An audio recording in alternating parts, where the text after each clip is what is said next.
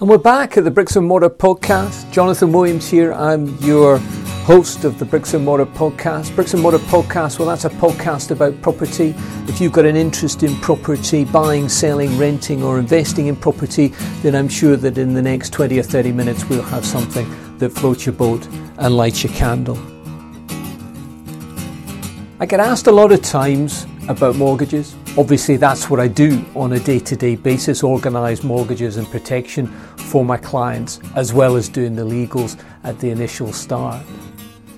And so many of my clients need their hand held in connection with the mortgage side of things. And so what I thought I would do in the next number of episodes is to just run you through the protocol and what requires to be done in getting you from finding a property to actually getting that mortgage offer in your hands. So we're going to talk about affordability, we're going to talk about decision in principle, and then the application.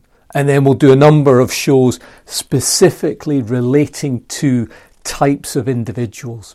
So we'll talk about the first-time buyer, the home mover, the director, the person who's self-employed. All good stuff, and I'm sure you're bound to get something of use over the next number of shows. It's nearly Christmas, isn't it? We're just at the tail end of November and we're getting into December and the Christmas period. We've just had Black Friday and it's just full on. Even more so in the Williams household, because what we're going to end up doing is we're going to have everybody over for Christmas. So it means that my brother from Southampton, he's coming up with his brood. We've got my sister coming down from Kirriemuir, and my other sister's coming along from Paisley. So I have been tasked with the DIY. And I do like my DIY, I have to say. I enjoy my painting. And I think because it's quite therapeutic.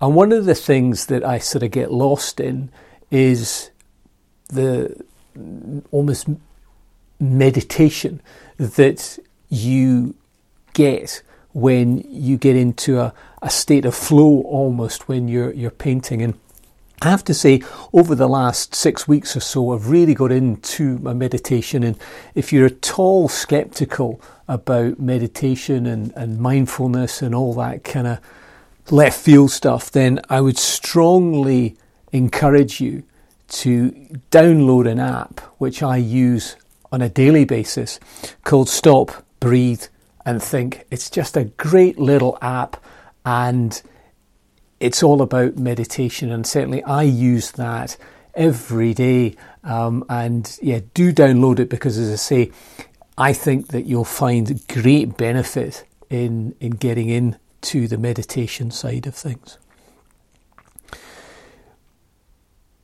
Let me tell you a little bit of a story about the parking fiasco that we had outside the house.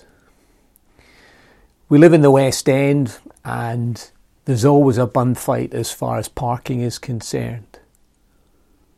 And none more so at the moment. But what's happening is that the Glasgow City Council, in their infinite wisdom, are going to end up charging everybody for their parking in the West End. And so what they're doing at the moment is that they're blocking off streets and they're getting their painters out and they are demarking the car parking spaces.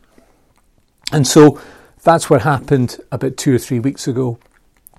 I ended up parking crossing over a bay, and only because the person in front of me had crossed over a bay, and so obviously I ended up just shunting my car up against theirs. So it looked for all intents and purposes that I was straddling a bay, but as I say, could only do that because the person in front had straddled a bay. So I thought, well, that's fine, parked my car off into the house, came back out the next morning and somebody had left a note on my windscreen that read, "You need to get a pair of spectacles. Can you not see you've crossed over the line?" I mean, I thought to myself, why would you go to the bother of writing a note and then pinning it on my windscreen? I've been so petty and small-minded. I couldn't believe it. Honestly, I just could not believe it. So I thought, you know what I would do? I'll just be as petty and small-minded, and I ended up writing a note explaining why I had parked there. I don't know if it was one of the neighbours or somebody else who had parked there, but I just thought, surely to goodness, there are more important things in life rather than pinning something on somebody's car saying that they'd parked like an arse. Couldn't believe it. Listen, we're going to get on with the show and talk about, first of all, we're going to talk about affordability. So let's get cracking with that, shall we?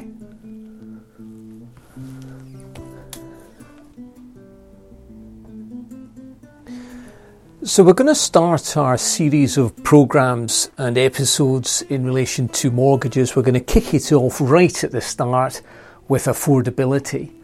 And what the lenders are looking for here is, are you able to afford the mortgage? Now, back in the day, this was something that, I guess, the brokers had a great say on, and it was very much down to the brokers to put the information to the lenders. But nowadays, what is going to happen is that there is an absolute formula which all the lenders will have. Now, clearly, the lenders have got different criteria, but you need to make sure that the loan is going to be affordable for your client.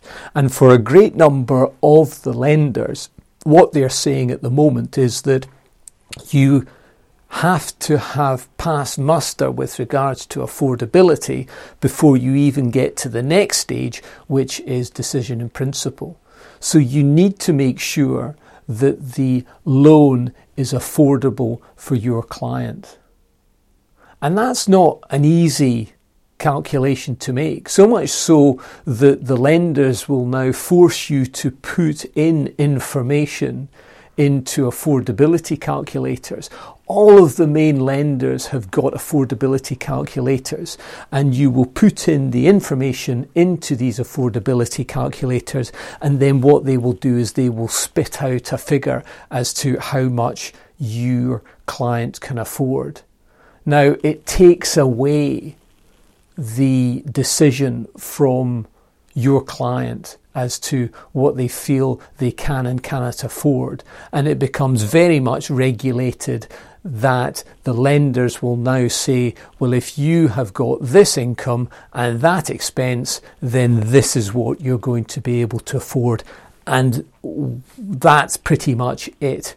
Very difficult to get the lender to try and move away from that affordability without you trying to increase your income some way or getting rid of some of that expense.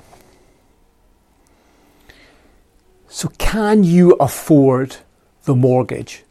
It's all about affordability. When you are going to be looking at a mortgage, they will look at income and expenditure.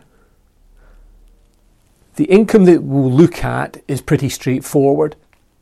So your income is going to be what you get paid on a monthly basis if you've got a salary. That's to say you get your salary paid into your bank, and the tax has been already paid, the PAYE system.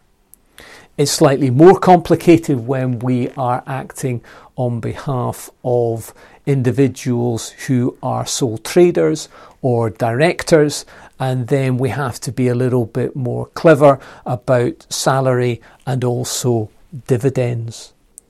And then it's a completely different affordability with regards to buy-to-let, where we're talking about stress tests and whether or not there's going to be sufficient rental income to cover the mortgage. But listen, we're going to deal about those specifics as far as other episodes are concerned, really what I want to do today is just to give you a broad overview of what affordability is all about.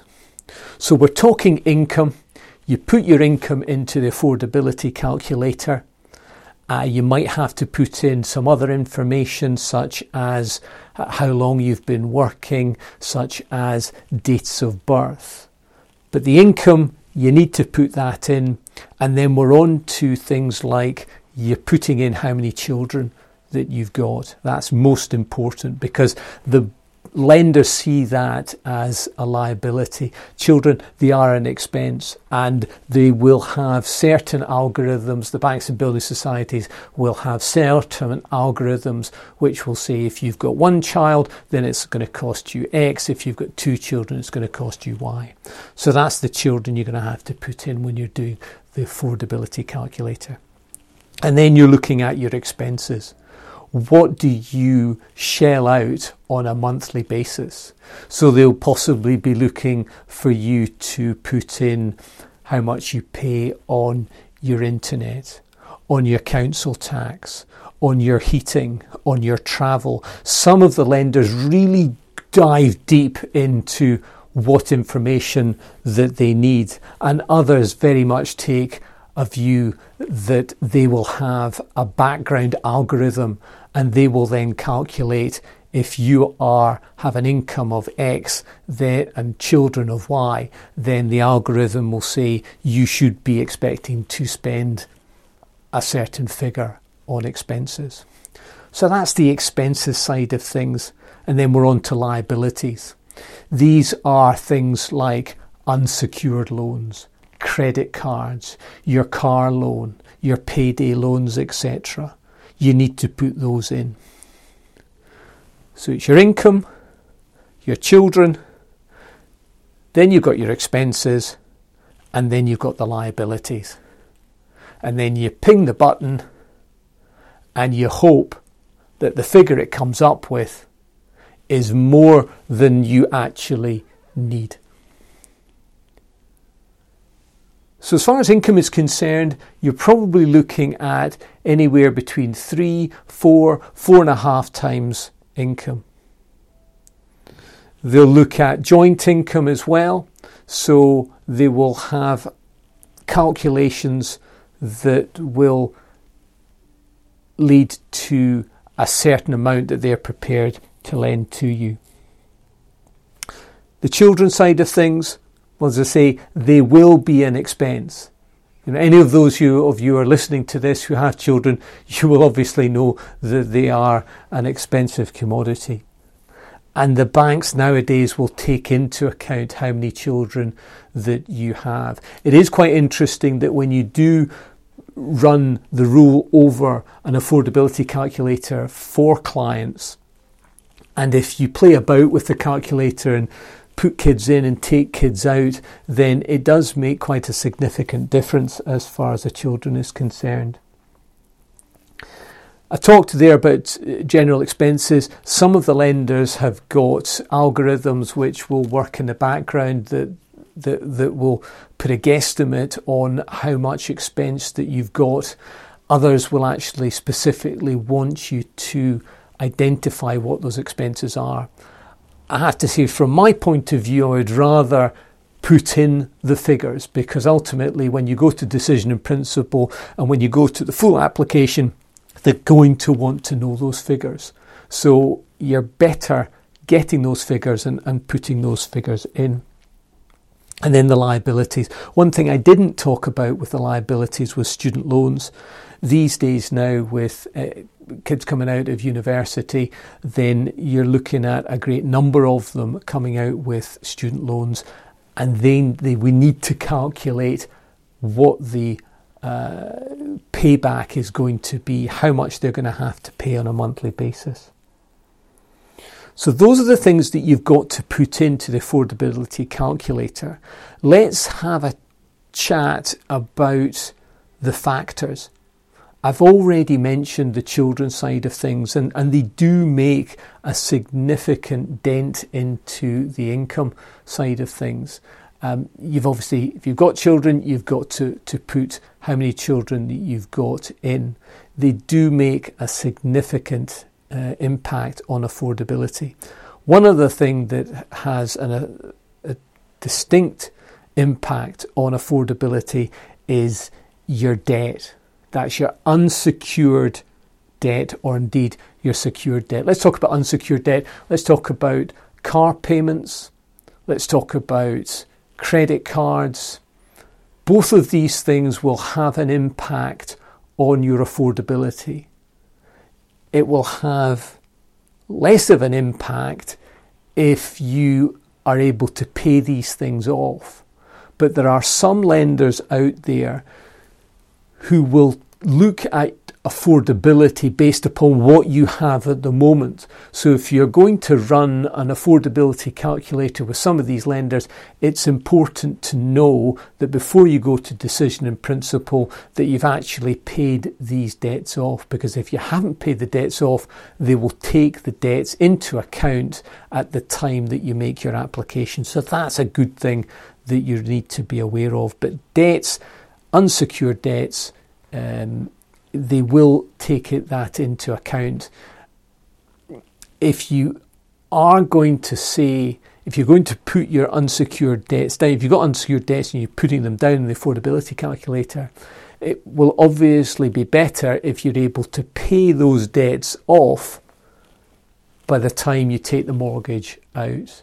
And if you do that, then it's not going to have that, it's not going to have an effect as far as your affordability is concerned.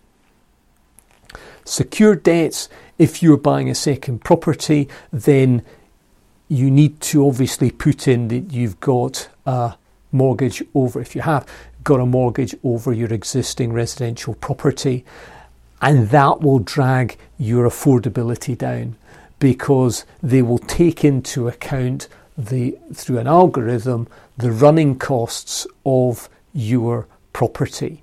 So again, if you're going to be buying a second property, then they will take that into account, and sometimes it can be quite dramatic.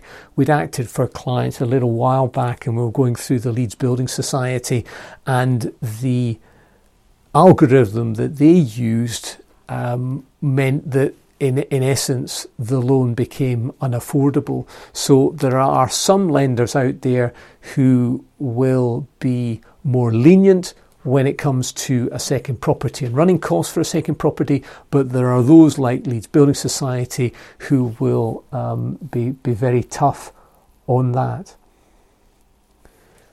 Payday loans.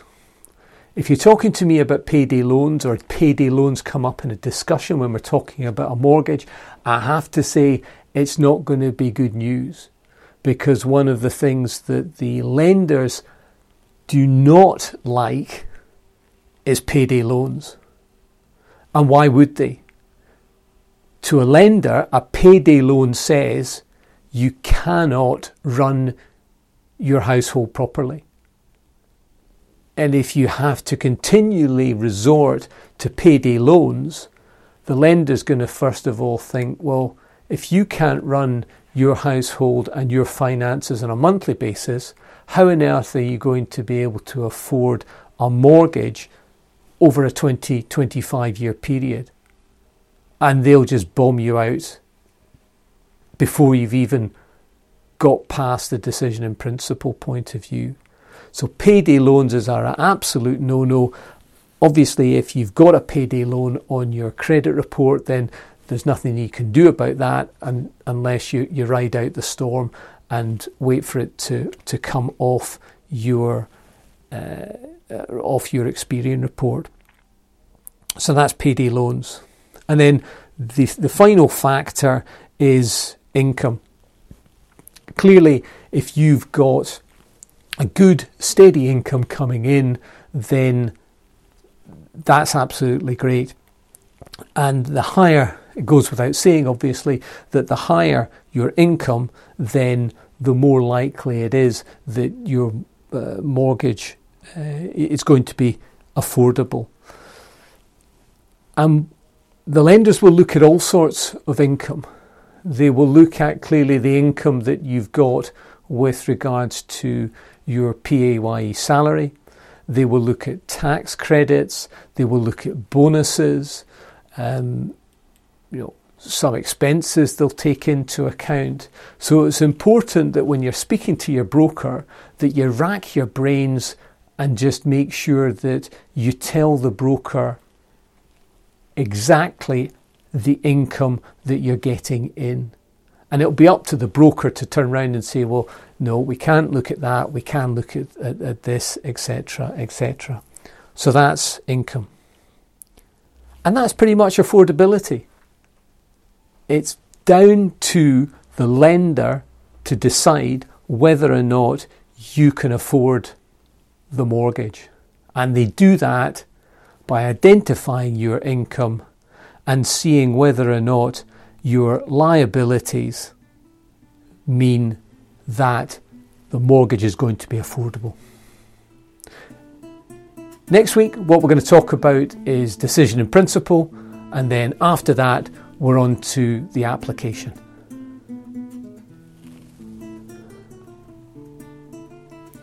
Okay, so that wraps up the first of three introductory episodes in connection with the mortgage process, and that was clearly all about affordability. It really is the most important thing as far as what the clients need to understand. They need to understand that the lenders are now all over affordability, and you need to make sure that not only have you got an income that is coming in that's going to be able to support the mortgage, but more importantly that you're not fritting away the income with a lavish lifestyle, because the lenders will certainly clock that you're living outside your means, and if you're living outside your means, then it can be very difficult to get that mortgage.